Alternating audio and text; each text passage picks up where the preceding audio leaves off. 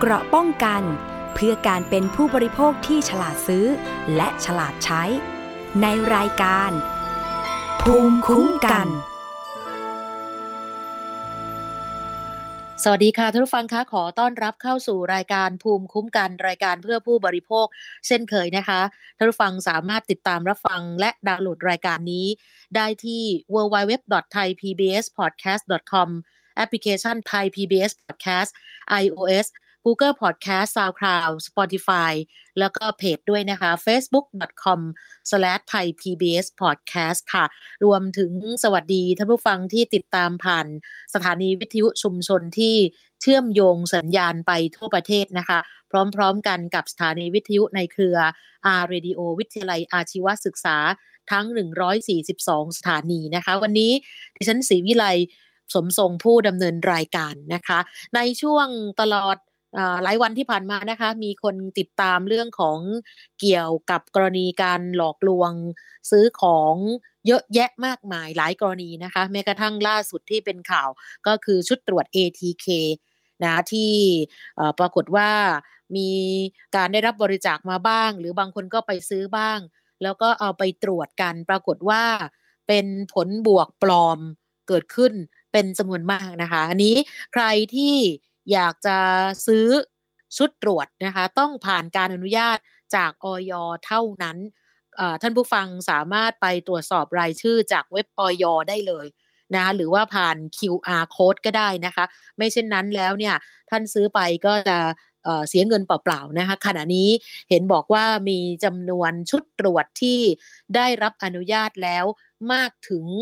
100 รายการเลยทีเดียวค่ะนะคะออยขอย้ำนะคะว่าใครที่จะใช้ชุดตรวจโควิด -19 แบบ ATK ที่ต้องผ่านการอนุญาตแล้วเท่านั้นนะซึ่งขอให้รอบคอบในการใช้งานตรงนี้นะคะ ก็ไปตรวจสอบได้ค่ะสำหรับชุดตรวจที่ผ่านออยว่าเป็นของที่ไหนอย่างไรนะคะ เพราะว่าบางท่านนั้นเนี่ยอาจจะคิดว่าไม่เป็นไร เดี๋ยวเอามาตรวจเบื้องต้นก่อนนะคะ แต่ว่าผลมันก็อาจจะอาจจะเป็น เป็นบวกแบบปลอมๆ ซึ่งทำให้หลายคนก็ตกอกตกใจกันพอสมควรนะคะ อย่างเกิดขึ้นที่โรงเรียนในภาคอีสานนะคะ เมื่อช่วงสัปดาห์ที่ผ่านมานะคะ นั่นคือผลพวงของคนที่รู้สึกว่า เอ๊ะ เอายังไงดีนะพอ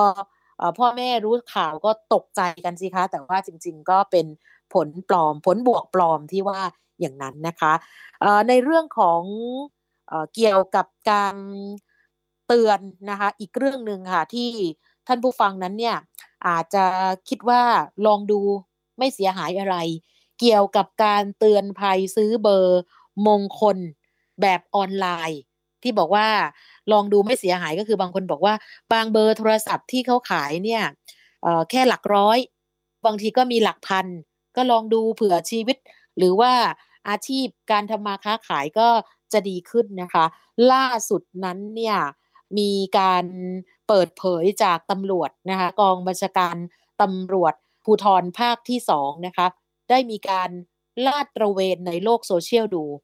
ซึ่งเป็นการแกะรอยมิจฉาชีพแบบออนไลน์ ก็เป็นไปตามนโยบายของผู้บัญชาการตำรวจแห่งชาตินะคะ แกะรอยมิจฉาชีพออนไลน์ ได้ทลายขบวนการผลิตซิมเถื่อน ที่ชื่อว่าชัดดาวแบล็กซิมซึ่ง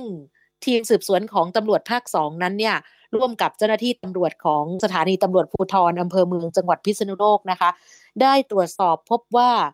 ปัจจุบันนี้คดีทางอาชญากรรม โดยเฉพาะอาชญากรรมทางเทคโนโลยีเพิ่มมากขึ้น โดยเฉพาะ Facebook นะคะ การลาดตระเวนครั้งนี้ก็ไปสะดุดกับ Facebook ที่ชื่อว่า เบอร์มงคลรหัสเปลี่ยนชีวิต มีการลักลอบขายเบอร์โทรศัพท์ แบบเลขสวย และมีการลงทะเบียนซิมการ์ดเอาไว้เรียบร้อยแล้วนะคะ ซึ่งบางท่านก็อาจจะคาดไม่ถึงว่า เอ้ยมีการหลอกกันด้วยนะคะ ซึ่งตำรวจก็มีการตรวจสอบสิคะก็พบว่ากลุ่มคนร้ายเนี่ยจะมีการลักลอบนำข้อมูลของประชาชนที่เคยสั่งซื้อซิมการ์ดกับกลุ่มคนร้าย แล้วไปลงทะเบียนเปิดเบอร์ใหม่อีกจำนวนมากเลยค่ะ โดยที่เจ้าของบัตรประชาชนนั้นไม่รู้เรื่อง และเมื่อกลุ่มคนร้ายลงทะเบียนด้วยข้อมูลของผู้เสียหาย จนถึงกำหนดที่บุคคลคนหนึ่ง จะลงทะเบียนเปิดเบอร์ได้แล้วนั้น กลุ่มคนร้ายก็อาศัยการตัดต่อโดยการปลอมแปลงบัตรประจำตัวประชาชนเดิมนั้น เปลี่ยนแปลงข้อมูล เพื่อตบตาเจ้าหน้าที่ผู้ให้บริการรับลงทะเบียน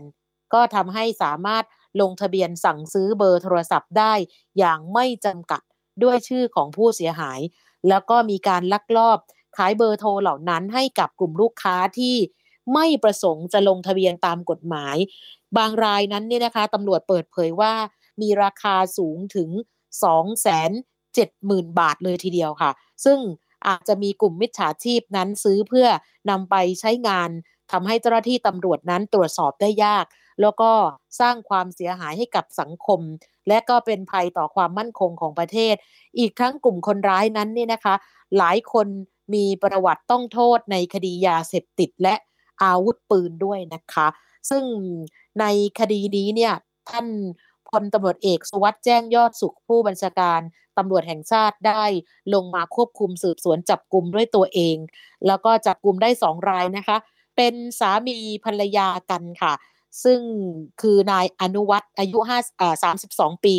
เป็นผู้ต้องหาตามหมายจับศาลจังหวัดพิษณุโลก ลงวันที่18ตุลาคม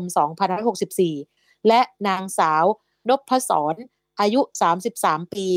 คนนี้เป็นผู้ต้องหาตามหมายจับศาลจังหวัดพิษณุโลกเช่นกันนะคะ จับพร้อมด้วยของกลางเป็นคอมพิวเตอร์ CPU จำนวนหนึ่งเครื่อง ตรวจสอบแล้วพบข้อมูลในคอมพิวเตอร์ของผู้ต้องหาที่มีการตัดต่อ บัตรประจำตัวประชาชนจำนวนประมาณ 15,600 ภาพ เอกสารการลงทะเบียนเปิดเบอร์โทรศัพท์ที่ถูกปลอมแปลง 69 ฉบับ แล้วก็มีบัตรประจำตัวประชาชนปลอมอีก 68 ฉบับก็คือ 68 คน แล้วก็มีซิมการ์ดผ่านการลงทะเบียนแล้วประมาณ 1,500 ซิมการ์ดค่ะ ทั้งสองคนนี้ถูกตั้งข้อกล่าวหาว่าร่วมกันปลอมแปลง เอกสารราชการ และใช้เอกสารราชการปลอม ร่วมกันเข้าถึงโดยไม่ชอบ ซึ่งระบบคอมพิวเตอร์ที่มีมาตรการป้องกันการเข้าถึงโดยเฉพาะ และมาตรการนั้นไม่ได้มีไว้สำหรับตนและร่วมกันโดยทุจริตหรือโดยการหลอกลวงนำเข้าสู่ระบบคอมพิวเตอร์ ซึ่งข้อมูลคอมพิวเตอร์ที่บิดเบือน หรือว่าปลอมไม่ว่าทั้งหมดหรือบางส่วน หรือข้อมูลคอมพิวเตอร์อันเป็นเท็จ โดยประการที่น่าจะเกิดความเสียหายแก่ประชาชนค่ะเนี่ยค่ะ ผู้ต้องหาทั้งสองคนนี้ก็รับสารภาพว่าเป็นบุคคลตามหมายจับจริงนะคะ แล้วก็ให้การภาคเสธ ซึ่งยอมรับแค่ว่าเอกสารบัตรประจำตัวประชาชนนั้นเป็นของปลอม ซิมการ์ดเหล่านั้นขายให้กับกลุ่มคนในโลกออนไลน์ผ่าน Facebook อาจจะมีกลุ่มมิจฉาชีพมาซื้อ โดยยอมรับว่าหมายเลขที่ขายไปแล้ว จะถูกนำไปใช้ทำอะไรบ้างก็ไม่รู้ตำรวจก็เลยต้องขอความร่วมมือนะคะ ขอให้ท่านผู้ฟังประชาชนตรวจสอบกับผู้ให้บริการโทรศัพท์มือถือโดยเร็วว่า ชื่อสกุลจริงของตัวเองนั้นเนี่ยถูกใช้ลงทะเบียนหมายเลขโทรศัพท์อื่นที่ไม่ใช่ของตัวเองหรือไม่ แล้วก็ขอเตือนสำหรับผู้ประกอบธุรกิจประเภทนี้ ให้ตำรวจและผู้ให้บริการ จะร่วมกันตรวจสอบอย่างจริงจัง ถ้ามีการตรวจพบก็จะถูกดำเนินคดีตามกฎหมายทุกรายนะคะส่วนประชาชนท่านผู้ฟังนั้นเนี่ยอย่าลืมนะคะว่าการซื้อของออนไลน์ ตอนนี้สามารถซื้อได้ ทุกชนิดทุกประเภทสินค้า ก็เลยเป็นช่องทางให้มิจฉาชีพเนี่ยนำข้อมูลไปใช้ในทางไม่ชอบนะคะ ให้ความระมัดระวัง ถ้าหากว่ามีความจำเป็นจะต้องส่งข้อมูล บัตรประจำตัวประชาชนให้ใครก็ตามเนี่ยขอให้ทุกคนทำการขีดคร่อม หรือใส่ข้อความเป็นแบบลายน้ำพร้อมระบุข้อความให้ชัดเจนว่า บัตรประชาชนนะคะ โดยเฉพาะสำเนาที่คุณถ่ายส่งไปนั้นเนี่ยใช้เพื่อการใดขีดคร่อมที่บัตรประชาชนของเราเลย แล้วก็เขียนด้วยลายมือตัวเองว่าใช้เพื่อการใด อย่าชะล่าใจเป็นอันขาดนะคะ เพราะว่าตอนนี้เนี่ยตำรวจตื่นเลยว่า อย่าไว้ใจใครในโลกออนไลน์ ไม่งั้นแล้วเนี่ยก็จะมีปัญหาลักษณะแบบนี้นะคะ ซึ่งมีการขายเลข มงคลนะจริง ๆ แล้วก็จะมงคลหรือเปล่าก็ไม่ทราบนะคะสำหรับหมายเลขที่ว่านี้แต่ว่ามีการผลิตแบบซิมเถื่อน แล้วก็บางรายนี่เห็นบอกว่ามีการสูญเสียเงินเกือบ3 0 0แสนบาทเลยทีเดียวค่ะนี่ค่ะเป็นการเตือนภัยอีกรูปแบบหนึ่งนะคะมิจฉาชีพก็จะใช้ช่องโหว่ตรงนี้ ในการที่จะให้ทุกคนนั้นเนี่ยนะคะ ได้รู้สึกว่าได้เบอร์บงคลไปละ จะทำอะไรก็ได้ เพราะว่ามันสามารถเปลี่ยนชีวิตของคนคนหนึ่งได้อะไรอย่างนี้นะคะ ก็อาจจะเป็นความเชื่อหรือว่าอะไรก็แล้วแต่นะคะ จริง ๆ ก็ไม่ได้เสียหายอะไร ถ้าได้ไปแบบถูกต้องตามกฎหมาย แล้วที่สำคัญก็คือว่ามิจฉาชีพจะลักลอบขายเบอร์เหล่านี้ ให้กับกลุ่มลูกค้าที่ไม่ประสงค์จะลงทะเบียน จริง ๆ แล้วทุกคนเลยนะคะ จะใช้โทรศัพท์มือถือใช้ซิมการ์ดเนี่ยต้องลงทะเบียน เป็นของตัวเองเท่านั้น จะเป็นแบบเติมเงินหรือว่าเป็นรายเดือนนะคะ ต้องลงทะเบียนตามกฎหมาย บางรายนั้นเนี่ยเห็นบอกว่ามีราคาสูงถึงเกือบ3 0 0แสนบาทอย่างที่บอกนะคะ เพราะนั้นเนี่ยอาจจะมีกลุ่มมิจฉาชีพเนี่ยมาซื้อเพื่อนำไปใช้งานทำให้ตำรวจนั้นตรวจสอบได้ยาก แล้วก็สร้างความเสียหายกับสังคม นี่ถือว่าเป็นภัยต่อความมั่นคงของประเทศอีกอย่างหนึ่ง แล้วก็ อย่างที่บอกว่ากลุ่มคนร้ายเนี่ยบางรายมีประวัติเคยต้องโทษในคดียาเสพติดและอาวุธปืนมาแล้วนะคะ ก็อยากให้ทุกคนนั้นเนี่ยต้องระมัดระวังเกี่ยวกับเรื่องนี้พอสมควรนะคะว่าเวลาเราจะซื้อซิมการ์ดนี่นะคะ จะต้องลงทะเบียนแบบไหนอย่างไรนะคะปัจจุบันนี้ชุดลาดตระเวนออนไลน์ นะของทางตำรวจภูธรนะคะ ตอนนี้เขามีทุกภาคแล้วนะคะ แต่ล่าสุดนั้นเนี่ยก็เป็นของภาคสองที่จัดตั้งขึ้นมาตามแนวคิดของผู้บัญชาการตำรวจแห่งชาตินะคะ ก็จะใช้วิธีการไปตรวจสอบ Facebook ที่ใช้ชื่อลักษณะแบบเนี้ยนะคะว่าเอ๊ะเขาทำอาชีพอะไรเขาทำกันแบบไหนนะคะ ซึ่งตอนนี้เนี่ยมี Facebook อีกเยอะมากนะคะที่ยังคงใช้วิธีการนี้ก็คือเป็นการลักษณะโพสต์ขายของ แต่ไม่มีของอยู่จริงก็มี ตอนนี้เนี่ยน่าจะมีประเด็นเกี่ยวกับเรื่องของรถจักรยานยนต์ไฟฟ้านะคะ ที่มีท่านผู้ฟังหลายท่านเนี่ยเจอแล้วนะคะ มีบางคนก็เจอการโอนเงินไป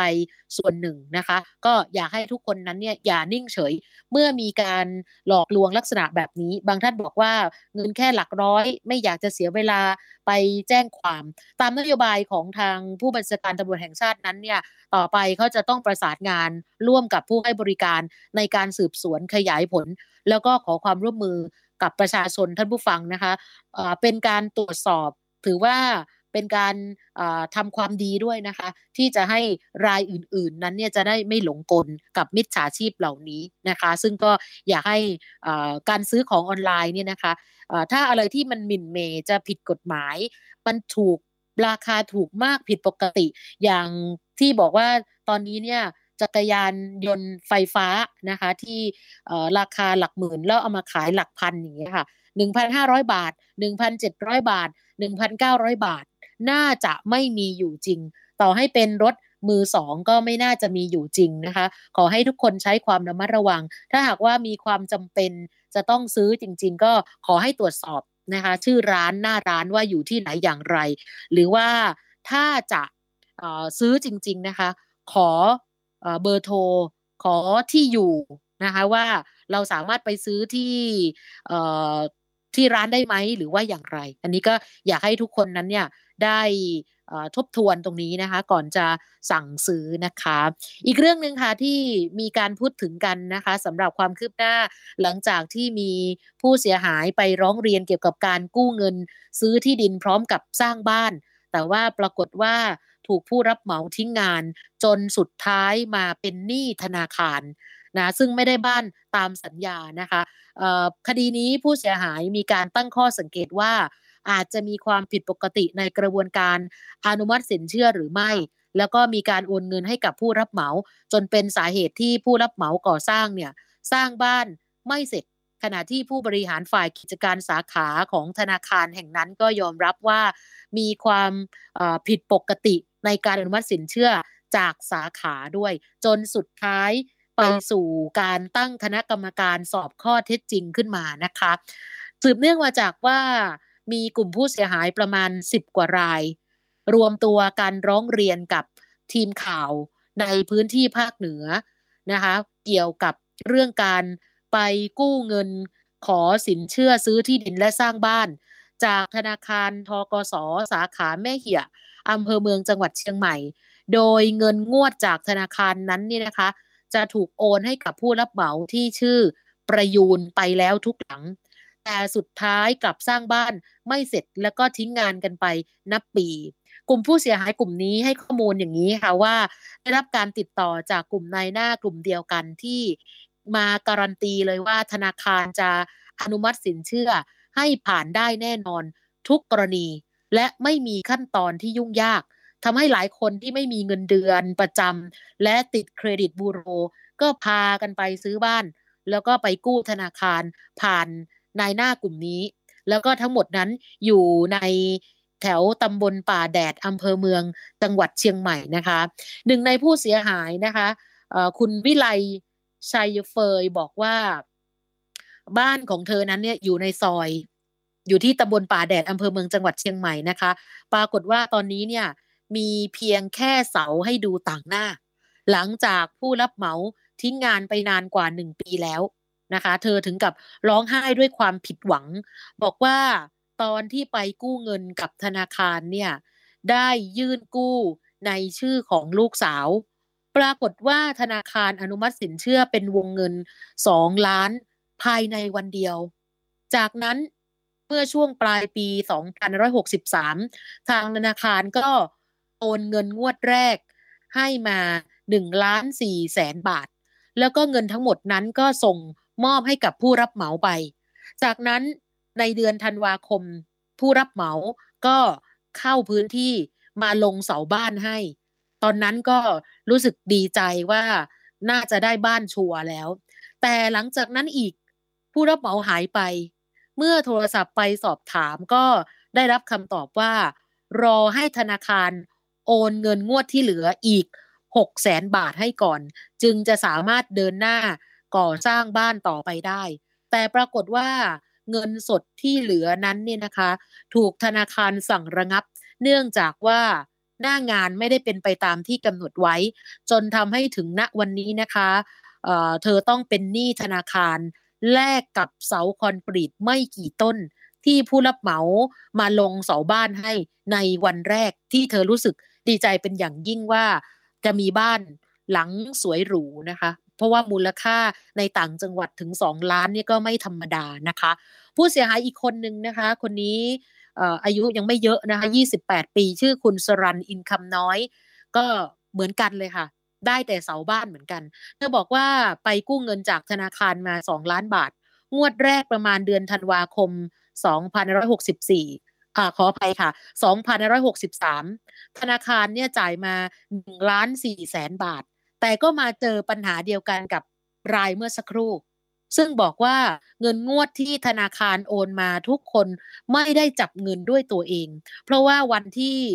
มีการเซ็นเบิกเงินเนี่ยจะมีผู้รับเหมาไปรอรับเงินที่ธนาคาร แล้วก็หลังจากนั้นก็เอาเงินไปทันทีนะซึ่งเธอบอกว่าในการยื่นขอสินเชื่อนั้นเนี่ย เธอนั้นไม่ได้ประกอบอาชีพอะไร เป็นแม่บ้านเลี้ยงลูกอยู่กับบ้าน และที่สำคัญคือ เธอเนี่ยติดเครดิตบูโรอยู่อีกประมาณ1นึ่งแสนกว่าบาทด้วยซ้ำนอกจากนี้ยังไม่ต้องใช้ชื่อคู่สมรสกู้ร่วมก็ได้ แล้วที่สำคัญคือธนาคารมีการพิจารณาอนุมัติอย่างรวดเร็ว โดยไม่มีเอกสารทางการเงินค่ะ แต่ว่าสุดท้ายแล้วเนี่ยกลับมาพบว่าไม่ได้บ้านตามที่ ต้องการนะคะนี่คือรายที่สองนะคะอีกรายหนึ่งค่ะคนนี้เธอบอกว่าก็กู้เงินจากธนาคารเดียวกันนี่แหละค่ะ ตามคำแนะนำของนายหน้ากลุ่มเดียวกันกับสองรายแรก เพื่อซื้อบ้านสองหลัง บนที่ดินที่แบ่งขายในหมู่บ้าน อยู่ที่ตำบลป่าแดดอำเภอเมืองจังหวัดเชียงใหม่ ในราคาหลังแรก1ล้าน8แสนห้าหมื่นบาท หลังที่สอง 1ล้าน9แสนห้าหมื่นบาท ปรากฏว่าสร้างไม่เสร็จแล้วก็ถูกทิ้งร้างมานานกว่า 1 ปีเช่นกัน โดยทราบว่าถูกองค์กรปกครองส่วนท้องถิ่น สั่งระงับหลังมีการตรวจพบว่าผู้ดำเนินการนั้น ไม่มีใบอนุญาตก่อสร้าง ทุกวันนี้นะคะ เธอต้องเป็นหนี้กับธนาคารเหมือนผู้เสียหายคนอื่นๆที่รวมตัวกันมา แล้วแบบเดียวกันเป๊ะ ทุกประการนะคะทั้ง 10 กว่าคนที่ว่านี้ จากการสอบถามภายหลังทราบว่าจะมีผู้เสียหายในย่านตำบลป่าแดดตอนนี้ไม่ใช่แค่ 10 คนแล้วนะคะ น่าจะเกือบ 30 คน ผู้เสียหายบอกว่าหลังจากถูกร้องเรียนจนสื่อบางสำนักนำเสนอข่าวนะคะ ก็มีผู้รับเหมาที่ชื่อประยูนเนี่ยได้โทรศัพท์มาหาผู้เสียหายรายหนึ่งแล้วบอกว่า ขอโทษที่ทำพลาดไป และขอให้งด ให้ข่าวกับสื่อด้วย และให้แจ้งผู้เสียหายคนอื่นว่า จะเข้าไปสร้างบ้านต่อให้เสร็จทุกหลังภายในเดือนนี้ ส่วนสาเหตุที่ทิ้งงาน เขาอ้างว่าธนาคารไม่จ่ายเงินงวดที่เหลือทำให้สร้างบ้านต่อไปไม่ได้ ซึ่งเรื่องนี้นะคะ ก็มีการยืนยันว่าจะมีการ ร้องเรียนแล้วก็ดำเนินการทุกอย่างเพื่อเรียกร้องความเป็นธรรมค่ะ ซึ่งก็ต้องรอติดตามนะคะ นี่คือเป็นเรื่องใหญ่มากนะคะเพราะว่ามีผู้เสียหายนั้นเนี่ยร่วมสามสิบคนเลยทีเดียวนะคะล่าสุดนั้นเนี่ยมีทางธนาคารนะคะ รองผู้อำนวยการฝ่ายกิจการสาขาภาคเหนือตอนบนของธนาคารทกสเชียงใหม่นะคะได้มีการถแถลงข่าวชี้แจงประเด็นนี้แล้วนะคะบอกว่าประเด็นนี้มีการแบ่งเป็น 2สส่วนก่อนก็คือ 1 เป็นเรื่องระหว่างกระบวนการตัวสินเชื่อของธนาคารสาขาแม่เหี่ยกับลูกค้าก็คือผู้กู้ ธนาคารมีวิธีการปฏิบัติที่ชัดเจนกระบวนการให้สินเชื่อที่ถูกต้อง ในส่วนของกระบวนการชี้แจงทั้งหมดนั้นเนี่ยธนาคารอยู่ระหว่างการสอบสวนข้อเท็จจริง ในส่วนการที่มีการกู้นั้น จากการตรวจสอบเบื้องต้นนั้นเนี่ยเงินทุกบาททุกสตางค์นั้นเนี่ยเข้าบัญชีของผู้เสียหายทั้งหมด แล้วก็มีการเซ็นเบิกถอนทุกต้องอถูกต้องตามกระบวนการ จากการตรวจสอบจากหลักฐานใบถอนเงินในบัญชี ก็มีลายเซ็นของเจ้าของบัญชีทุกใบ ส่วนที่สองเป็นตัวลูกค้ากับผู้รับเหมา อันนี้อาจจะมีปัญหาการซึ่งทางธนาคารได้เป็นผู้ประสานงานให้เบื้องต้นนั้นเห็นบอกว่ามีการพูดคุยกับลูกค้า แล้วก็จะให้มีการสร้างบ้านให้แล้วเสร็จ แล้วก็จะเชิญผู้รับเหมากับผู้จัดการสาขาธนาคารแม่เหี่ยมาคุยกัน แล้วก็เมื่อช่วงปลายเดือนตุลาคมที่ผ่านมานะคะ ซึ่งเห็นบอกว่าจะแล้วเสร็จเนี่ยก็เกิดความคาดเคลื่อน ผู้รับเหมาผิดเวลา จึงมีการร้องเรียนไปยังสื่อ แล้วก็ล่าสุดก็มีการได้คุยกัน ลูกค้าต้องการเปลี่ยนผู้รับเหมา ให้ผู้รับเหมาได้ชดใช้ชดเชยค่าเสียหาย ให้แล้วก็ก่อสร้างบ้านให้แล้วเสร็จนะคะรายนี้เนี่ยชื่อคุณปียนุชนะคะเธอบอกว่าการกู้ซื้อบ้านครั้งนี้เนี่ย มันแปลกมากเลย ใช้เฉพาะบัตรประจำตัวประชาชนกับสำเนาทะเบียนบ้านเท่านั้น ซึ่ง ทางผู้อำนวยการสำนักงงานทกสเชียงใหม่บอกว่าจริง ๆ แล้วการกู้เงินจากธนาคารเนี่ยทุกอย่างมันจะมีขั้นตอนของมันอยู่ ซึ่งอยู่ระหว่างการตรวจสอบนะคะว่า เอ๊ะทำไมใช้เฉพาะแค่บัตรประชาชนกับสำเนาทะเบียนบ้าน 2ออย่างเท่านั้นนะคะเพราะการกู้ครั้งนี้เนี่ยทางธนาคารเป็นผู้หาผู้รับเหมานั้นเนี่ยทางผู้อำนวยการธนาคารบอกว่าตามหลักแล้วผู้กู้นั้นจะเป็นผู้หาเองทั้งหมดค่ะอ่าสำหรับโครงการนี้เป็นโครงการ เงินกู้เพื่อพัฒนาคุณภาพชีวิตด้านที่อยู่อาศัยนะคะ ซึ่งเป็นการให้สินเชื่อตามปกติ โดยธนาคารเนี่ยจะมีการดำเนินการตรวจสอบ ตั้งแต่การยื่นหลักฐานประกอบการก่อสร้างความสัมพันธ์ในการชำระหนี้ของลูกค้า โดยมีการตรวจคุณสมบัติผู้กู้ ทั้งฐานรายได้ความสามารถในการผ่อนส่งระยะยาวเป็นอันดับแรก แต่ว่าพอเกิดเรื่องนี้นะคะ ตอนนี้เจ้าหน้าที่ก็เข้าไปตรวจสอบก็พบว่า ธนาคารทกสสาขาแม่เหียจังหวัดเชียงใหม่ การกู้เงินนั้นเนี่ยดูแล้วเหมือนมีความผิดปกติ แล้วก็การกู้เงินโครงการนี้ มีการกู้จำนวนมากตั้งแต่เดือนธันวาคมปี 63 จึงได้มีการสั่งระงับการเบิกจ่าย งวดต่างๆ ให้กับลูกค้าทั้งหมดไปก่อน แล้วก็อาจทำให้ผู้ที่มีการยื่นกู้ที่ทำถูกต้องตามกระบวนการนั้นเนี่ยเสียโอกาสแล้วก็เงินล่าช้าไปด้วย เมื่อมีการตรวจสอบเอกสารของลูกค้าท่านใดที่ถูกต้องนั้น ทางฝ่ายก็ได้มีการเสนอเรื่องเบิกเงินให้กับลูกค้า ซึ่งทางเจ้าหน้าที่ก็บอกว่าไม่ได้มีการนิ่งนอนใจกับเรื่องนี้นะคะ นี่คือสิ่งที่น่าจะเป็นประเด็นสำคัญ แล้วก็เป็นอุทาหรณ์มาก ๆ เลย ไม่ว่าจะเป็นธนาคารเอง หรือแม้กระทั่งลูกค้าที่ไปกู้เงินนะคะ จริงๆแล้วเนี่ยลูกค้าที่ไม่สามารถกู้เงินได้ในวงเงิน 2 ล้านเนี่ยธนาคารเขาก็มีการปรับโครงสร้างหนี้ให้ ซึ่งก็มีบ้างที่จะมีปัญหากับผู้รับเหมา ในโครงการนี้ของธนาคารที่สาขาแม่เหียจังหวัดเชียงใหม่นั้นเนี่ยจากการตรวจสอบพบว่ามีผู้รับเหมาประมาณ 5-10 ราย แต่ว่าอย่างไรก็ตามนะคะทางธนาคารยืนยันว่าขณะนี้เนี่ยสำนักงงานใหญ่ ได้ส่งเรื่องนี้นะคะเรียบร้อยแล้วหมายถึงว่าสำนักงงานใหญ่ที่เชียงใหม่ ส่งเรื่องไปยังสำนักงงานใหญ่ที่กรุงเทพเรียบร้อย จากการตรวจสอบเบื้องต้นพบว่ามีความผิดปกติจริง แล้วก็อยู่ระหว่างการตั้งคณะกรรมการตรวจสอบข้อเท็จจริงสำหรับโครงการเงินกู้เพื่อพัฒนาคุณภาพชีวิตด้านที่อยู่อาศัยค่ะ จริง ๆ แล้วคุณสมบัติของผู้กู้โครงการนี้เนาะต้องเป็นเกษตรกร หรือว่าเป็นคนที่ธนาคารรับขึ้นทะเบียนเป็นลูกค้า โดยมีวงเงินกู้กรณีที่มีรายได้มีเงินเดือนกู้ไม่เกิน 30 เท่าของรายได้ แต่ว่าปรากฏว่าก็เป็นข่าวว่าไม่มีการสร้างบ้านนะคะ แต่ว่าผู้บริโภคนั้นเนี่ยเป็นหนี้แล้วคนละ 2 ล้านเลยทีเดียวนะคะะมาอีกเรื่องหนึ่งนะคะ วันนี้นะคะ กรณีที่สภาองค์กรผู้บริโภคนะคะ จะมีการจับมือกับสคบ ตั้งคณะทำงานยกระดับการคุ้มครองผู้บริโภคนะคะ เดี๋ยวไปดูกันว่าจะมีประเด็นอะไรที่จะต้องรีบหารือหรือว่าต้องมีการผลักดันร่วมกันเกี่ยวกับเรื่องนี้นะคะ กับท่านเลขาธิการสภาองค์กรผู้บริโภคนะคะ คุณสารีอ๋องสมหวังค่ะ สวัสดีค่ะพี่สารีค่ะ สวัสดีค่ะ คุณศิวิไลค่ะ สวัสดีค่ะ แล้วก็สวัสดีค่ะด้วยค่ะ ค่ะ แนวทางในการทำงานร่วมกันเกี่ยวกับเรื่องของการทำงานด้านการคุ้มครองผู้บริโภคครั้งนี้เนี่ย คืออะไรคะทำไมต้องจับมือตั้งคณะทำงานขึ้นมาคะขออนุญาตเรียนอย่างนี้นะคะว่าสภาองค์กรผู้บริโภคเนี่ยเราเป็นองค์กรที่จัดตั้งขึ้นมาใหม่ ตามรัฐธรรมนูญแล้วก็ตามมีกฎหมายว่าด้วยการจัดตั้งสภาองค์กรผู้บริโภคขึ้นมา กฎหมายก็ออกแบบให้เราช่วยสนับสนุน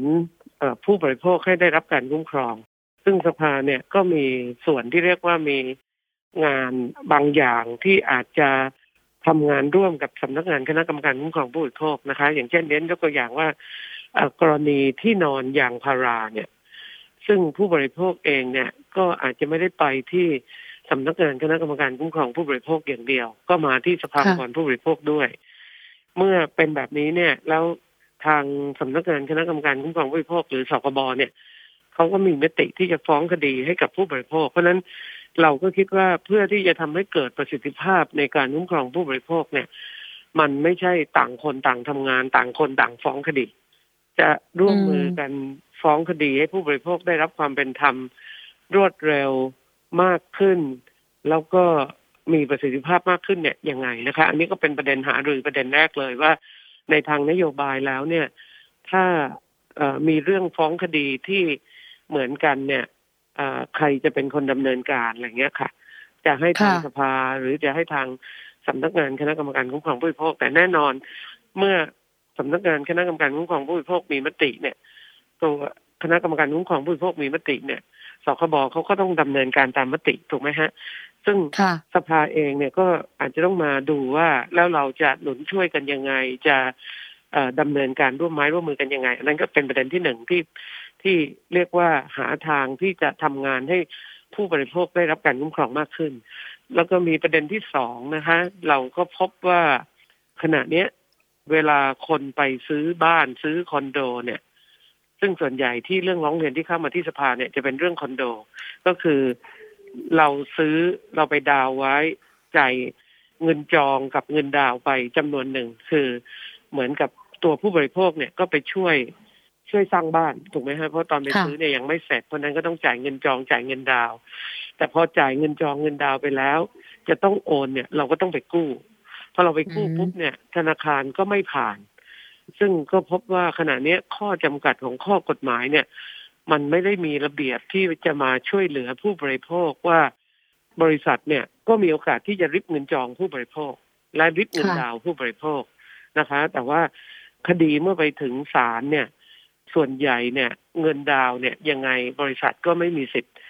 เรียกเอาจากผู้บริโภคอยู่แล้วนะคะ ยังไงศาลฎีกาก็เคยมีคำสั่งว่าต้องคืนผู้บริโภค แต่เราก็คิดว่าเอ๊ะประเด็นเหล่านี้จริง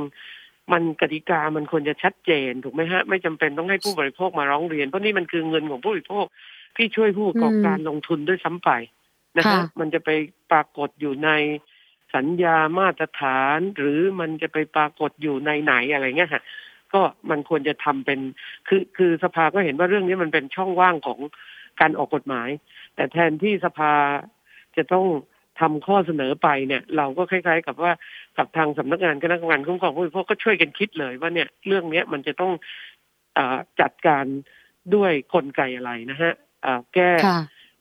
สัญญามาตรฐานทำไหนทำอะไรต่ออะไรอะไรเงี้ยฮะซึ่งอันนี้ก็เป็นความร่วมมือส่วนที่สองว่าจากเรื่องร้องเรียนที่มันเกิดขึ้นเนี่ย มันจะทำให้กติกาต่าง ๆ เนี่ย เป็นประโยชน์กับผู้บริโภคมากขึ้นยังไงนะคะ อันนั้นก็คงเป็นประเด็นที่เรียนคิดว่าสำคัญมากทีเดียว แล้วก็ ไปปรึกษาทั้งหมดหกเรื่องนะฮะสองเรื่องเนี้ยก็ก็เป็นประเด็นในเชิงที่ผู้บริโภคเจอปัญหาแล้วก็จะหาทางแก้ไขร่วมไม้ร่วมมือกันยังไงค่ะ อันหนึ่งก็คือแน่นอนฟ้องคดีจะจะใครจะฟ้องใครจะเป็นคนสนับสนุนอะไรเงี้ยค่ะส่วนเรื่องนี้เรื่องนโยบายเนี่ย เราจะ shortcut ทำให้เกิดผู้บริโภคได้รับการคุ้มครองยังไงนะคะ แล้วก็ อีกประเด็นหนึ่งก็คือเรื่องกฎหมายนะคะ ที่ทางสำนักงานคณะกรรมการคุ้มครองผู้บริโภคเนี่ยผลักดันจริง ๆ ก็เป็นข้อเสนอขององค์กรผู้บริโภคมานานก็คือ พระราชบัญญัติว่าด้วยสินค้าที่ชำรุดบกพร่องนะฮะ ซึ่งเรารู้จักกันในเรียกว่ากฎหมายมะนาว ซึ่งถ้าคุณสิวิไลจำได้เนี่ย อดีตเราเคยมีคนที่ทุบรถถูกไหมฮะ แล้วก็ประท้วงขับรถวนติดป้ายสติ๊กเกอร์ทั่วบ้านทั่วเมือง ก็คิดกันว่าประจานกันใช่ค่ะเออใช่ มันจะมีกฎหมายช่วยเหลือผู้บริโภคยังไง ทางออกมันก็มีกฎหมายนี่แหละค่ะที่เรียกว่าเป็นกฎหมายมะนาวเนี่ย แต่ว่ามันก็หลายปีมากเราริเริ่มตั้งแต่ฟิลิปปินส์ยังไม่มีกฎหมายตอนนี้ฟิลิปปินส์ออกกฎหมายไปเรียบร้อยแล้วก็เลยคิดว่าเออมันจะเร่งรัดกันยังไงนะฮะ ซึ่งกฎหมายก็เหมือนกับเอ่อ ถูกแช่แข็งอยู่นิดหน่อย แล้วตอนนี้เท่าที่ทราบจากสำนักงานคณะกรรมการคุ้มครองผู้บริโภคเนี่ยก็เปลี่ยนหลักการไปเลย ซึ่งเราต้องการให้สินค้าทุกประเภทที่เป็นสินค้าใหม่เนี่ย ถ้าเราซื้อมาแล้วแล้วชำรุดบกพร่องเนี่ย ภายในหกเดือนนะฮะ ไม่ใช่โอ้ระยะเวลายาวนานหกเดือนเนี่ย เราควรจะได้ของใหม่ ถ้าเราซ่อมสองครั้งแล้วไม่ดีขึ้น หรือเราควรจะได้เงินคืน ซึ่งหลักที่สิงหลักที่ของประเทศสิงคโปร์นี่เป็นแบบนี้เลย ของฟิลิปปินส์ก็ใกล้เคียงกัน แต่ฟิลิปปินส์เนี่ยอาจจะคุ้มครองเฉพาะรถยนต์ ค่ะค่ะ อาจจะไม่ได้รวมถึงสินค้าอื่น ค่ะ เพราะฉะนั้นเรียนก็คิดว่าประเทศไทยเราก็ควรจะเร่งเร่งทำกฎหมายฉบับนี้ค่ะ แล้วก็นอกจากนั้นก็เอสภาเองเราจะเปิดศูนย์ ซึ่งขณะนี้ยังไม่ได้เปิดนะ เตรียมการอยู่เนี่ยก็คือคล้ายๆเป็นศูนย์เตือนภัย ศูนย์เตือนภัยผู้บริโภคใช่ไหมค่ะ ค่ะ ใช่ค่ะ ก็ไปปรึกษาหารือว่าเออจะร่วมกันยังไงทางสคบกับทางเราจะเชื่อมโยงกันยังไง ในการที่จะเตือนภัยผู้บริโภคอะไรเงี้ยค่ะค่ะไอ้ศูนย์เฝ้าระวังและเตือนภัยสินค้าที่ไม่ตรงปกไม่ปลอดภัยเนี่ย อันนี้จะเกิดขึ้นเร็วๆนี้เลยใช่ไหมคะพี่สารีสักประมาณกี่วันได้คะภายใน เออจริง ๆ อาจจะวันคงอาจจะพูดแบบนั้นไม่ได้สักทีเดียวนะฮะก็คิดว่าค่ะคือเราตั้งเป้าว่าภายในจริงๆก็นับตั้งแต่เดือน ตุลาก็คิดว่าน่าจะคลอดได้ก่อนเดือนธันวาเนี่ยฮะธันวาที่น่าจะมีศูนย์เตือนภัย ก็เรียกว่าอาจจะเป็นของขวัญปีใหม่ให้กับผู้บริโภคนะฮะว่าเราจะมีศูนย์เตือนภัยค่ะซึ่งที่ถามเป็นวันเพราะว่า ตอนนี้ประชาชนเนี่ยถูกหลอกเยอะมาก แล้วก็ยังไม่ค่อยคืบหน้าในแต่ละเรื่องเนี่ยค่ะก็เลยคิดว่าเอ้ยน่าจะเกิดขึ้นเร็วๆนี้อะไรอย่างเงี้ยค่ะ ค่ะ ค่ะ จริงๆเอ่อทางเราก็อยากเห็นแต่ว่าพอดีระบบต่าง ๆ เนี่ย มันมันยังไม่เรียบร้อยนะฮะเพราะว่าคือคือเราวางแผนไว้ขนาดนี้นะฮะอย่างเช่นสมมติมีประชาชนเนี่ยเอายกตัวอย่างกรณีที่ถูกเอาเงินไปหักเงินบัญชีธนาคารสามสิบเก้าบาท ต่างๆสามสิบสี่บาท หรือบางคนก็เป็นหมื่นอะไรเงี้ยนะฮะเกิดขึ้นเนี่ย เราก็จะมีช่องที่จะให้เขามารายงานเลย แล้วก็ทางสภากับทางสคบเนี่ยก็จะ alert ให้ผู้บริโภคเลยว่า วันนี้มีกรณีแบบนี้คือถ้าเป็นกรณีใหม่ที่ไม่เคยมีเกิดขึ้นเนี่ย เราจะเรียกว่าเข้าข่ายที่จะเตือนภัยผู้บริโภคได้เลย ถ้ามีภัยทางออนไลน์อะไรที่ที่รวดเร็วที่จะต้องเตือนกันนะคะอย่างนั้น แต่ว่าถ้าสมมุติว่าเป็นเรื่องอร้องเรียนต่าง ๆ เนี่ย ผู้บริโภคก็สามารถที่จะเข้ามา ดำเนินการได้ แต่เรื่องเตือนภัยรวมทั้งเรื่องเตือนภัยที่เราก็มีแนวทางที่จะประสานงานกับในส่วนของต่างประเทศด้วยเพื่อนบ้านเราอย่างเงี้ยนะฮะว่าเขามีสินค้าอะไรที่มีปัญหา เราก็จะเอาข้อมูลเหล่านั้นมาอ่าแล้วในส่วนของเราเราก็จะพยายามทำให้เพื่อนบ้านเราใช้ประโยชน์ได้ด้วยอะไรเงี้ยค่ะ ก็ก็คิดว่าจะเป็นศูนย์เตือนภัยสินค้าที่เป็นอันตราย หรือภัยจากการซื้อขายออนไลน์ เอาอย่างเช่น ที่ยกตัวอย่างนะฮะ ว่าอย่างเรื่องที่นอนเนี่ย จริง ๆ ถ้าเรามีระบบเตือนภัยที่ดีเนี่ย คนจะไม่ถูกโกงเยอะขนาดนี้อย่างน้อยแน่นอน พี่ก็ยอมรับว่าการโกงมันต้องเกิดขึ้นนะ ไม่งั้นเราก็ไม่รู้ ว่าที่จะต้องมาเตือนภัยกัน แต่มันควรจะมีสักสิบคนอย่างเงี้ย โอเคอ่าจำนวนประมาณนั้น แต่ไม่ใช่โหโดนกันเป็นพันคน แสดงว่าเราไม่มีระบบเตือนภัยให้ผู้บริโภคเลย ถูกไหมคะเพราะนั้นเนี่ยก็คิดว่า ตรงเนี้ยเป็นเป็นหัวใจที่จะทำยังไงให้ผู้บริโภค รู้เร็วป้องกันตัวได้ทัน แล้วมาช่วยกันสอดส่อง แล้วก็แจ้งเบาะแสมาที่เราเพื่อที่จะทำให้เกิดการเตือนผู้บริโภคเพื่อลดปัญหาที่จะเกิดขึ้นกับผู้บริโภคให้มากนะคะ อันนี้ก็เป็นหัวใจแล้วพอดีเราได้ทีมนักวิชาการมากลุ่มหนึ่งนะฮะที่จะมาช่วยเป็น เรียกว่าเป็นทีมนักวิชาการที่จะช่วยดูเรื่องข้อมูลดูเรื่องอข้อเท็จจริงอะไรต่าง ๆ เนี่ย ที่จะเตือนภัยได้อย่างรวดเร็วค่ะ ค่ะนะคะ สุดท้ายถามนิดนึงนะคะว่าณขณะนี้สภาองค์กรผู้บริโภคได้ทำงานใกล้ชิดกับกระทรวง ดิจิทัลมากน้อยแค่ไหนคะเพราะหลายคนจะถามถึงอยู่ตลอดเลยว่าเนี่ยเอ๊ะมีความคืบหน้ามีข้อร้องเรียนไปแบบนี้มีภัยรูปแบบต่างๆ เยอะมากเลย มีการกำหนดแนวทางในการป้องกันเฝ้าระวังเรื่องนี้ยังไงบ้างระหว่างในส่วนของกระทรวงนี้ที่ดูแลโดยตรงเนี่ยค่ะพี่สารีเออจริง ๆ ก็ต้องบอกว่าอตอนนี้เป็นจังหวะร่วมมือเลยค่ะวันจันทร์ที่จะถึงเนี้ยทางสภาองค์กรผู้บริโภค แล้วก็มูลที่เพื่อผู้บริโภค จริง ๆ เราร่วมกับหลายหน่วยงานมาก ไม่ใช่เฉพาะกระทรวงดีอีทั้งสำนักงานคณะกรรมการคุ้มครองผู้บริโภคสถาบันพัฒนาธุรกรรมอิเล็กทรอนิกส์นะฮะแอดด้าที่เรารู้จักกันนะฮะแล้วก็กระทรวงดีอีซึ่งเป็นเรียกว่าหัวต้นสังกัดเนี่ยนะฮะ แล้วก็ทางสำนักงานคณะกรรมการอาหารและยา เราก็คุยกับบริษัทที่เป็นกลุ่มตลาดออนไลน์ สมาคม ค้าขายอิเล็กทรอนิกส์ สภาหอการค้าสภาอุตสาหกรรม เพื่อที่จะร่วมมือกันในการเรียกว่าดำเนินการเรื่องเนี้ยว่าทางมูลนิธิเพื่อผู้บริโภคกับสภาองค์กรผู้บริโภคเนี่ยเราก็เอาเอเรียกว่า guideline นะฮะ guideline ของอาเซียน business on online business ก็คือเป็นการคุ้มครองผู้บริโภคในการซื้อขายออนไลน์ ซึ่งมีหลักการทั้งหมดเนี่ย สิบห้าประการ ทั้งเรื่องการคุ้มครองผู้บริโภค การคุ้มครองข้อมูลส่วนบุคคล การมีตัวตนระบบในการเยียวยาความเสียหายอะไรเงี้ยนะฮะหลักการทั้งหมดเนี่ย หรือ PDPA บ้านเราที่กำลังจะเป็นจะบังคับใช้กฎหมายเนี่ย ก็สิบห้าประเด็นเนี้ยก็มาออกแบบเป็นรายละเอียดของกติกาที่บริษัทต่างๆ เนี่ย เห็นร่วมกันว่าเขาสามารถที่จะทำได้ ซึ่งก็จะทำงานเรียกว่าทำ MOU กันในวันจันทร์ที่จะถึงเนี้ยค่ะ วันที่สิบห้าแล้วก็ทางดีเองขณะนี้ก็ตั้งเรียกว่าตั้งตั้งวงที่จะช่วยในเรื่องนี้โดยเฉพาะเลยค่ะนะคะเดี๋ยวเราจะติดตามความคืบหน้ากันอีกครั้งหนึ่งนะคะ เมื่อมีการลงนามกันเรียบร้อยในวันจันทร์ที่สิบห้านะคะ ค่ะ ขอบพระคุณค่ะคุณศิวิไลค่ะ ขอบพระคุณมากค่ะพี่สารีค่ะ สวัสดีค่ะ คุณสารีองสมหวังนะคะเลขาธิการสภาองค์กรผู้บริโภคนะคะ ก็เดี๋ยวรอติดตามกันนะคะ ครั้งนี้น่าจะเป็นอีกก้าวสำคัญหนึ่งนะคะสำหรับในเรื่องของการคุ้มครองผู้บริโภคในยุคนี้แหละค่ะยุคดิจิทัลนะคะ เมื่อเมื่อสักครู่คร่าวๆนะที่พี่สารีเล่าให้ฟังว่าองค์กรต่างๆ ทั้งภาครัฐ ภาคเอกชน ภาคประชาชนนะคะ ภาครัฐก็จะนี่แหละค่ะกระทรวงดีนะคะที่จะร่วมมือกันเป็นเครือข่ายที่ น่าจะเข้มแข็งแล้วก็น่าจะสามารถแก้ไขปัญหาและคุ้มครองประชาชนได้แบบจริงจังสักทีแล้วก็น่าจะมีประสิทธิภาพมากยิ่งขึ้นนะคะ เพราะว่าปัจจุบันนี้อย่างที่บอกนะคะ นี่คือแค่เรื่องที่นอนเรื่องเดียวเมื่อสักครู่นะคะ ที่คุณพี่สารีเล่าให้ฟังนะคะ ก็คือที่นอนตัว topper ยางพาราค่ะ มีคนถูกหลอกเนี่ยเยอะมากนะคะ เพราะนั้นเนี่ยยังมีอีกหลายตัวหลายสินค้า เพราะเนี่ยน่าจะเป็นเรื่องที่ดีนะคะ ที่อาจจะมีการคุยกันเรื่องนี้ แล้วก็เป็นการยกระดับนะสำหรับในเรื่องของเกี่ยวกับการดูแลคุ้มครองผู้บริโภคด้วยนะคะ ช่วงนี้เราจะไปช่วงคิดก่อนเชื่อกับอาจารย์ ดร แก้วกังสดานอัมภัยกันเช่นเคยค่ะ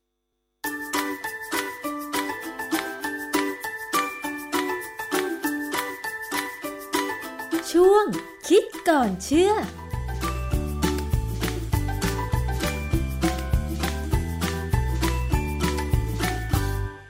พบกันในช่วงคิดก่อนเชื่อกับ ดรแก้วกังสดานนภัยนักพิษวิทยากับดิฉันชนาทิพไพรพงศ์นะคะ คุณผู้ฟังรู้จักกระทะนอนสติ๊กหรือว่ากระทะเทฟลอนใช่ไหมคะ ซึ่งหลายบ้านก็อาจจะใช้กันอยู่ อย่างบ้านนี้ฉันก็ใช้นะคะ แล้วยิ่งตอนนี้มีผลิตภัณฑ์ใหม่ โดยเฉพาะเครื่องครัวที่โฆษณาว่าเป็นชนิดเคลือบสารเทฟลอนทำให้อาหารที่ทำนั้นเนี่ยไม่ติดกระทะ จึงเป็นที่นิยมของพ่อครัวแม่ครัว ซื้อไว้ติดบ้านใช่ไหมคะ แต่ว่าข้อมูลที่เราได้มาก่อนหน้านี้ คือความกังวลใจที่ว่า เมื่อสารเทฟลอน หรือสารที่เคลือบกระทะชนิดนี้เนี่ยมันหลุดร่อนไปเนี่ยมันจะติดไปกับอาหาร แล้วเรากินเข้าไปหรือไม่ และที่สำคัญไปกว่านั้นก็คือคำถามว่า มันอันตรายต่อร่างกายเราหรือไม่นะคะ เรามาถามเรื่องนี้กับอาจารย์แก้วกันค่ะ อาจารย์คะ กระทะเทฟลอนเนี่ยตอนนี้มันมีในผลิตภัณฑ์ เครื่องครัวหลายชนิดเลยนะคะ แล้วยิ่งมีเครื่องครัวที่ใช้ไฟฟ้าชนิดใหม่ที่เรียกว่า หม้อทอดไร้น้ำมันเนี่ยก็เป็นชนิดเคลือบเทฟลอนเช่นเดียวกัน จึงจะมาถามค่ะว่าถ้าเทฟลอนนั้นเนี่ยมันเสื่อมสภาพ มันหลุดร่อนออกมามันมีอันตรายไหมคะอาจารย์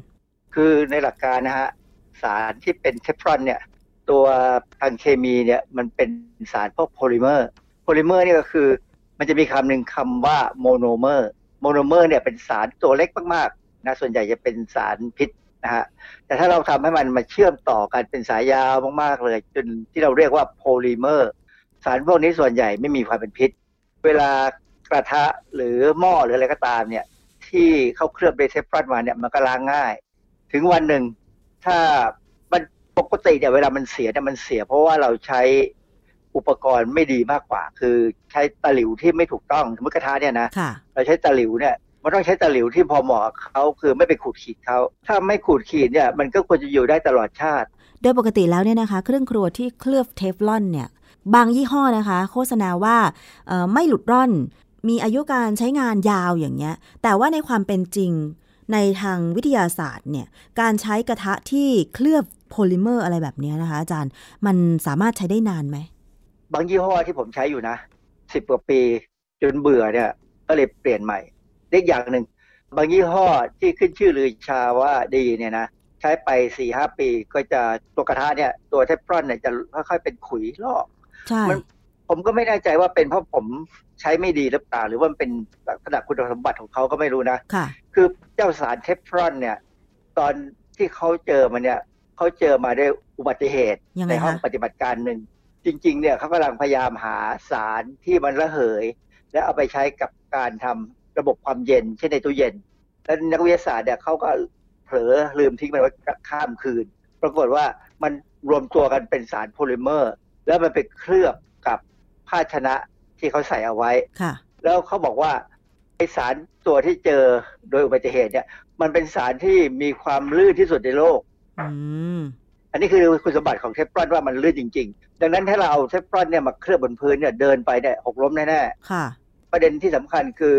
เทคนิคการเอาสารที่เป็นเทฟลอนเนี่ยมาเคลือบไปบนพื้นผิวอะไรก็ตามเนี่ยค่ะเออเช่นกระทะเนี่ยมันมีเทคนิคนะฮะต้องทำเป็นแล้วบริษัทเขามักจะเก็บเป็นความลับ แต่ว่ามันก็ไม่ได้รับมากอะเพราะว่าตอนนี้ หลายบริษัทมากมายเลย ก็ใช้เจ้าเทฟลอนเนี่ยช่วยในการผลิตอุปกรณ์หลายๆอย่างเทฟลอนนี่ส่วนมากเคลือบบนพื้นผิวอะไรได้บ้างคะอาจารย์ ส่วนใหญ่เราใช้กับเครื่องครัวนะค่ะ แต่ว่าอุปกรณ์อื่นที่น่าจะมีอย่างอย่างเตารีดเนี่ยมีใช่ไหมมีมีค่ะได้เห็นไหมฮะเตารีดหลายยี่ห้อเลยตอนนี้เคลือบเทฟลอนใช่นะเวลาไถไปเนี่ยมันก็มักจะลื่นดีเทฟลอนเนี่ยเป็นสารที่ทนความร้อน แต่ว่ามันก็มี ข้อจำกัดยังไงคะข้อจำกัดคือว่า พออุณหภูมิถึงประมาณ 200 องศาเซลเซียสเนี่ยเทฟลอนจะเริ่มมีปัญหาแล้ว เริ่มไม่ค่อยดีแล้ว เป็นจุดที่เริ่มจะมีการเปลี่ยนแปลงค่ะ ถ้าถึง 250 เขาจะเริ่มเปลี่ยนแปลง พอ 260 เมื่อไหร่เนี่ย มันจะเหมือนจะมีอาการไหม้อะค่ะ พอไหม้แล้วเนี่ย มันจะเปลี่ยนไปเป็นสารเคมีตัวอื่น ซึ่งเราเคยพูดเรื่องนี้ไปครั้งหนึ่งว่า สารเคมีที่เกิดจาก กระทะนอนสติ๊กหรือกระทะที่ใช้ทอดโดยไม่ใช้น้ำมันเนี่ยบางครั้งเนี่ยแม่บ้านทิ้งไว้บนเตา เปิดไฟแล้วทิ้งไว้ แล้วรีบเอาไปรับโทรศัพท์ ทิ้งกระทะนั้นให้ร้อนร้อนร้อนร้อนจนเกิน 260 เนี่ย มันจะสลายตัวและกลายเป็นแก๊สพิษแก๊สพิษเนี่ยมักจะทำให้นกแก้ว ซึ่งแม่บ้านฝรั่งเนี่ยอเมริกันจะชอบเลี้ยงนกแก้วไว้ในครัวเนี่ยตายกัน ซึ่งเขามีชื่อเฉพาะมาเลยว่าเป็นปรากฏการณ์ฆ่านกแก้วของเขาอะนะค่ะแต่ว่าบ้านเราเนี่ย ถ้าบ้านไหนติดแอร์ทั้งหลังก็มีโอกาสเป็นอย่างนั้นเหมือนกัน คือเจ้าสารที่เกิดใหม่เนี่ย มันจะทำให้อ่าถ้าเป็นนกนกกระต่ายค่ะแต่ถ้าเป็นคนเนี่ยได้รับสารนี้เข้าไปจะมีอาการคล้ายกับเป็นไข้หวัดใหญ่ แต่ไม่ใช่ไข้หวัดใหญ่ มันเป็นตัวสารเคมีที่ไปทำให้เกิดความระคายเคืองของทางเดินหายใจค่ะนะฮะอันนี้มีบทความชื่อ Toxicity of Pyrolysis Products of Teflon Tetrafluoroethylene Resin บทความเนี่ยเป็นบทความเก่ามากเลยตั้งแต่ปี 1955 เขาเอาบทความเนี่ยไปแสดงในการประชุมของ American Industrial Hygiene Association Annual Meeting ปี 1955 ค่ะ คือชื่อบทความเนี่ยเขาบอกว่า toxicity of pyrolysis ก็คือความเป็นพิษของ pyrolysis เนี่ยคือการเกิดปฏิกิริยาเนื่องจากความร้อนนะฮะไพโรที่แปลว่าไฟของเทฟลอนนะชื่อบทความมันเป็นอย่างนั้น เพราะฉะนั้นเนี่ยเจ้าสารที่เกิดเมื่ออุณหภูมิเกิน 250 ไปแล้วเนี่ย มันจะเกิดสารที่เราเรียกว่า perfluoroisobutene สารตัวนี้เป็นสารที่บริษัทอยู่ในเอกสารของบริษัทดูปองเมื่อวันที่ 28 พฤศจิกายน 2014ค่ะดูปองเนี่ยเขามีบทความมันหนึ่งชื่อ Key Safety Questions about Teflon Non-Stick Coating ก็คือ เรื่องเกี่ยวกับความปลอดภัยของเทฟลอนที่เอาไปใช้เป็นสารเคลือบภาชนะเนี่ยนะค่ะว่าเนี่ยต้องระวังอย่าใช้เกิน 350 องศาเซลเซียสเมื่อกี้อาจารย์บอกว่าเอ่อถ้าใช้เกิน 250 องศาเซลเซียส มันจะกลายสภาพไปเป็นสารใหม่ ใช่ไหมคะอาจารย์ แต่ทำไมดูป้องบอกว่าถ้าใช้เกิน 350 องศาเซลเซียสอะคะคือ350 องศาเนี่ยเป็นจุดที่ยังไงก็อย่าใช้นะฮะอือฮึแต่ถ้า 250 เนี่ยเป็นจุดที่ใกล้ 260 ขึ้นไปเนี่ยจะเริ่มมีการเปลี่ยนสภาพซึ่งไม่ดีแล้วค่ะแต่เวลาเราสมมติกรณีเราลืมมันไว้บนเตาไฟเนี่ย เราไม่ได้คุมอุณหภูมิเนี่ยสมมติเปิดไว้ไฟแรงเนี่ย มันขึ้นไปเกิน 260 แน่ๆนะอ่าฮะฮะซึ่งอันนั้นอะมักจะเกิดมากในในบ้านที่คือผู้หญิงเป็นแม่บ้านเนี่ยบางครั้งก็ลืมไว้ เพราะฉะนั้นเป็นเรื่องที่เขาสอนกันไว้เลยว่า ถ้าเปิดไฟและใช้กระทะเทฟลอนเมื่อไหร่เนี่ยอย่าทิ้งเตาเด็ดขาดอือฮึอาจารย์อย่างกระทะ เคลือบเทฟลอนบางยี่ห้อเนี่ย ก่อนหน้านี้ก็เคยโฆษณาว่าเทฟลอนไม่หลุดร่อนแน่นอนนะคะ มีอายุการใช้งานยาวนาน แล้วก็อาหารก็ไม่ติดกระทะ แต่ปรากฏว่าดิฉันก็ซื้อมา แต่ตอนนี้คือเหมือนตรงกลางกระทะอะค่ะ สารตัวที่เคลือบใช่บนกระทะอะค่ะ แล้วมันจะมีคล้ายๆเป็นสีเหลืองๆ แล้วขัดไม่ออกอย่างเงี้ย หมายความว่าอันนั้นมันหลุดร่อนแล้วใช่ไหมคะอาจารย์ สภาพนั้นควรจะทิ้งได้แล้ว ควรจะทิ้งเหรอคะ ไม่ไม่ควรจะผมผมไม่เสี่ยงนะค่ะคือถึงแม้ว่าทางศูนย์ต่อต้านข่าวปลอมประเทศไทยเนี่ยเขาให้ข้อมูลว่าความกลัวเรื่องสารเคลือบกระทะเทฟลอนเป็นสาเหตุของการทำให้เกิดโรคมะเร็งเนี่ยไม่จริงหรอกเพราะว่าทางสถาบันมะเร็งบอกว่ามันไม่มีปัญหาอะไร เพราะมันเป็นโพลิเมอร์ กินเข้าไปยังไงมันก็ออกมาอย่างนั้น แต่ว่าถามว่าผมกลัวไหมผมก็ไม่ไว้ใจเหมือนกันนะค่ะคือถ้ามันใช้ไปหลายหลายปีแล้วเนี่ยมันเริ่มมีปัญหาด่าง คือสีสภาพตรงกลางเป็นจุดที่รับ ความร้อนที่สูงที่สุดเนี่ยนะใช่มันเริ่มมีปัญหาเหมือนกับไหมคือสีเพี้ยนไปจากบริเวณโดยรอบเนี่ยผมว่าถึงเวลาต้องเปลี่ยนเพราะไม่งั้นเดี๋ยวโรงงานเขาเจ๊งนะอ่าฮะขายไม่ได้เลยก็ลำบากเพราะฉะนั้นเราก็ต้องซื้อเขาบ้างนะค่ะฮะก็รอประมาณอย่างยี่ห้อที่ผมใช้เนี่ยสิบปีค่ะผมก็เปลี่ยนเพราะว่ามันเริ่มเกมเกรียมๆเหมือนกันกลางๆแต่ว่าจริงๆเนี่ยลักษณะเนี้เอามือรูปแล้วเนี่ยยังเหมือนเดิม เป็นยี่ห้อแรกที่เอาเทฟลอนมาเคลือบกระทะขาย อืมค่ะ ทีนี้อาจารย์จริง ๆ แล้วเขาก็มีการแนะนำวิธีการใช้กระทะเทฟลอนเพื่อไม่ให้ตัวสารเคลือบมันหลุดร่อนออกมาอย่างเงี้ยนะคะ อาจารย์ ทีนี้เราก็ใช้อย่างเช่นตะหลิวเขาแนะนำว่าไม่ควรใช้ตะหลิวที่เป็นสังกะสีใช่ไหมคะอาจารย์ หรือว่าตะหลิวที่เป็นสแตนเลสที่ใช้กับกระทะทั่วไป แนะนำให้ใช้ ตะหลิวที่เคลือบเทฟลอนเหมือนกัน หรือตะหลิวไม้ ซึ่งดิฉันใช้ตะหลิวไม้ แต่ทำไมอืมเทฟลอนหรือว่าตรงจุดตรงกลางของกระทะมันถึงเอ่อมีสีที่เปลี่ยนไปจากเดิมอะคะอาจารย์ ผมว่าตะหลิวไม้มันก็อาจจะมีเส้นนะนะตรงปลายๆมันอะแล้วไม้มันก็ไม่ได้เป็นวัสดุที่ทนมากอะนะใช้ใช้ไปมันจะเป็นเส้นแล้วไปขูดก็ได้ ไม่นี่ขูดตะหลิวนะอาจารย์ของเพราะว่าเราไม่ได้เอ่อคนอาหารแรงอะค่ะอาจารย์เออ บังเอิญผมไม่ชอบใช้ตะหลิวไม้เพราะว่ามันใช้ไม่ถนัดอืนะมผมผมใช้ตะหลิว คือตะหลิวที่เขาใช้ที่เขาขายกันเนี่ย มันเป็นพลาสติก มันไม่ใช่เทฟลอนมันเป็นพลาสติกอย่างหนึ่งนะฮะซึ่งมันก็ไม่ค่อยทนหรอกถ้าโดนความร้อนมากๆก็แย่ แต่มันมียี่ห้อหนึ่ง ซึ่งผมซื้อมาแล้วเนี่ยใช้แล้ว คือชื่อยี่ห้อเนี่ยคือยี่ห้อเดียวกับกระทะที่ผมซื้อมาใช้ มันไม่มีปัญหาค่ะยังใช้ได้ดีอยู่ที่ใช้อือฮึมาปีแล้วยังดีอยู่เลย ต้องลองฮะ คือก็ ใช้ประสบการณ์เอาแล้วกันว่า ยี่ห้อไหนที่ใช้ได้ดีก็ใช้ยี่ห้อนั้น ยี่ห้อไหนที่ใช้ไปแล้ว ปลายมันปลายตะหลิวเนี่ยมันจะเริ่มมีลักษณะกล่อนกล่อนไปขยุกขยิกกันนะอือหือเออไม่ค่อยดีสภาพไม่ดีให้รีบเปลี่ยนนะฮะเพราะฉะนั้นเนี่ยโดยโดยหลักการเนี่ย อย่างเวลาเราจะทอดเนื้อเนี่ย ความร้อนที่ใช้จะอยู่ประมาณ 200 ถึง 230 ค่ะ แล้วน้ำมันที่เราใช้ทอดอาหารเนี่ยส่วนใหญ่แล้วเนี่ย ถ้าถึง 260เนี่ยมันจะเริ่มเป็นควัน เพราะฉะนั้นถ้าเราใช้ ใช้ความร้อนกับน้ำมันเนี่ยไม่ถึงกับมีควันเนี่ยก็แสดงว่ายังไม่ถึง 260อะนะน้ำมันน้ำมันพืชส่วนใหญ่จะเป็นประมาณนั้นน่ะก็ยังพอใช้ได้ แต่ว่าอย่าให้ร้อนนะอย่าใช้นานนักก็ก็จะดีค่ะผมไม่ค่อยเห็นด้วย ตอนนี้ปรากฏว่าเขาทำพิซซ่าเนี่ย พิซซ่ามันต้องอบกระทะพิซซ่าที่เขาใส่แป้งเข้าไป ก็เคลือบเทฟลอนเหมือนกันนะเออนั่นน่ะสิอาจารย์ มันไม่ใช่พิซซ่าที่อบในเตาถ่านไฟเหมือนเมื่อก่อนใช่ไหมอาจารย์ มันไม่ใช่พิซซ่าถาดไม้ เตาโบราณแบบเดิมเนี่ยเขาใช้กระทะเหล็ก แต่กระทะเหล็กเนี่ยมันก็คงจะหนักนะใช่ตอนนี้เขาใช้กระทะเหล็กเคลือบเทฟลอนซึ่งมันเบากว่า ที่ที่เห็นบางร้านเขาทำอะนะค่ะก็กังวลใจเหมือนกันว่าความร้อนมันเท่าไหร่ในเตานั้นเขาคุมได้ดีไหมอืก็ไม่เคยไปดูกันว่าเขาคุมความร้อนยังไง เพราะฉะนั้นภาชนะปรุงอาหารเนี่ยพวกเครื่องครัวเนี่ย ถ้ามีเทฟลอนเคลือบเนี่ยนะก็พยายามดูแล้วกันว่าอย่าใช้อุณหภูมิเกิน 200 องศาค่ะนะเอา 200 ไว้เพราะอย่างอย่างหม้อห ม้อทอดไร้น้ำมันเนี่ยส่วนใหญ่จะอยู่ที่200ใช่นะฮะผมไปเดินดูแล้วล่ะในตลาดค่ะก็ประมาณ200แต่ถ้าเกิดถึงเวลาหนึ่งอาจจะมียี่ห้อไหนบอกทำได้ถึง250ถึง300อะไรอย่างเงี้ยนะก็ขอให้คิดถึงตรงนี้แล้วกันว่ามันร้อนเกินไปแล้วเปล่า คือถ้าถึง 250 แล้วเนี่ยมันไม่ค่อยดีแล้วล่ะค่ะแต่ที่ผมจะกังวลอยู่นิดนึงเตารีดที่เรารีดผ้าเนี่ย ไม่แน่ใจว่าอุณหภูมิเท่าไหร่เหมือนกันนะ ไม่เคยวัดอาจารย์ เพราะอย่างเวลาเราเรารีด เรารีดผ้าที่เป็นเป็นพวกลินิน หรือเป็นพวกผ้าป้ายผ้าที่มัน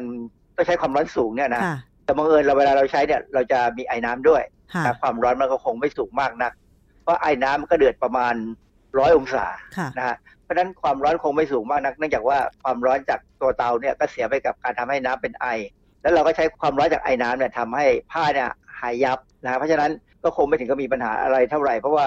ใช้มาตลอดก็ยังดูไม่เป็นไร คือเตารีดผมเนี่ยเป็นเตารีดยี่ห้อที่มีเทฟลอนเคลือบอยู่อือฮึมันค่ะก็เลยลื่นดีค่ะ เพราะฉะนั้นให้คำแนะนำผู้บริโภคหน่อยค่ะว่า ถ้ามีเครื่องครัวที่เคลือบเทฟลอนแบบ non-stick อยู่เนี่ยนะคะ ใช้ให้ถูกต้องใช้ยังไงคะคือคุมอุณหภูมิอย่าให้เกิน200อย่าให้ใกล้200นักก็แล้วกันคืออย่างอย่างหม้อหม้อทอดไร้น้ำมันเนี่ย ผมก็จะเปิดประมาณ150นะ ให้มันสุก แล้วก็มาเร่งไป180เพื่อให้มันเกรียมค่ะจบเลยอืไม่ถึง200ผมจะไม่ใช้200เพราะว่าสเคยใช้200แล้ว ไม่ ไก่ไหม้หมดเลยค่ะ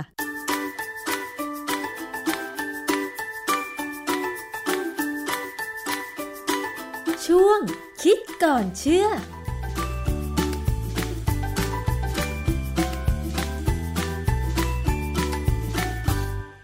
ช่วงคิดก่อนเชื่อกับอาจารย์ ดรแก้วกังสดานอัมภัยนะคะ ก็เป็นข้อมูลความรู้ที่บรรดาแม่บ้านทั้งหลายนี่นะคะ คงจะต้องเรียนรู้เอาไว้นะคะอะวันนี้ปิดท้ายนิดนึงนะคะ ช่วงนี้เราต้องระมัดระวังภัยทางการเงินให้มากขึ้นด้วย เพราะว่าบนโซเชียลมีเดียมีการชักชวนในการหารายได้เสริม หรือว่าให้ลงทุนมากมายเต็มไปหมดเลยนะคะ แต่ว่าพอเอาเข้าจริงแล้วเนี่ยนะคะ ก็เป็นการชักชวนเข้าไปเล่นการพนัน ซึ่งเราก็มีวิธีป้องกันไม่ให้ตกเป็นเหยื่อของมิจฉาชีพเหล่านี้นะคะ ขอให้ถามให้รู้รายละเอียดค่ะ อย่าเพิ่งโอนเงิน อย่าเพิ่งเสียค่าธรรมเนียม อาจจะเป็นหลักสิบบาทร้อยบาทก็ตามนะคะ เวลาจะโอนหรือว่าอะไรก็ตามเนี่ยเราต้องคำนึงว่าต้องหลอกลวงแน่ๆ ให้มองโลกแง่ลบไปก่อน แล้วก็ไม่ทำอะไรในสิ่งที่ตัวเองไม่รู้ ไม่เข้าใจ อย่าไปหลงเชื่อนะคะ อย่าไปตกลงตามที่เขาบอกโดยไม่คิดไตร่ตรองให้ดี แล้วถ้าพบว่าสุดท้ายเราหลงเข้าไปจริง ๆ แล้วเข้าข่ายการพนันเราต้องใจแข็งนะคะ ปฏิเสธทันที การหารายได้เสริมหรือว่าลงทุนนั้นเป็นสิ่งที่ดีนะคะ แต่ว่าเราต้องไม่ลืมศึกษาหาข้อมูลหารายละเอียด แล้วก็ไต่ตรองด้วยเหตุผลด้วยค่ะ ขอบคุณศูนย์คุ้มครองผู้ใช้บริการทางการเงิน หรือว่าสคงที่เตือนมาด้วยนะคะ วันนี้หมดเวลาแล้วสำหรับรายการภูมิคุ้มกันค่ะ เจอกันใหม่ในวันต่อไป สวัสดีค่ะ ติดตามรายการได้ที่ www.thaipbspodcast.com แอปพลิเคชัน Thai PBS Podcast หรือฟังผ่านแอปพลิเคชัน Podcast ของ iOS Google Podcast Android Podbean SoundCloud และ Spotify ติดตามความเคลื่อนไหวของรายการและแสดงความคิดเห็น โดยกดถูกใจที่ facebook.com/thaipbspodcast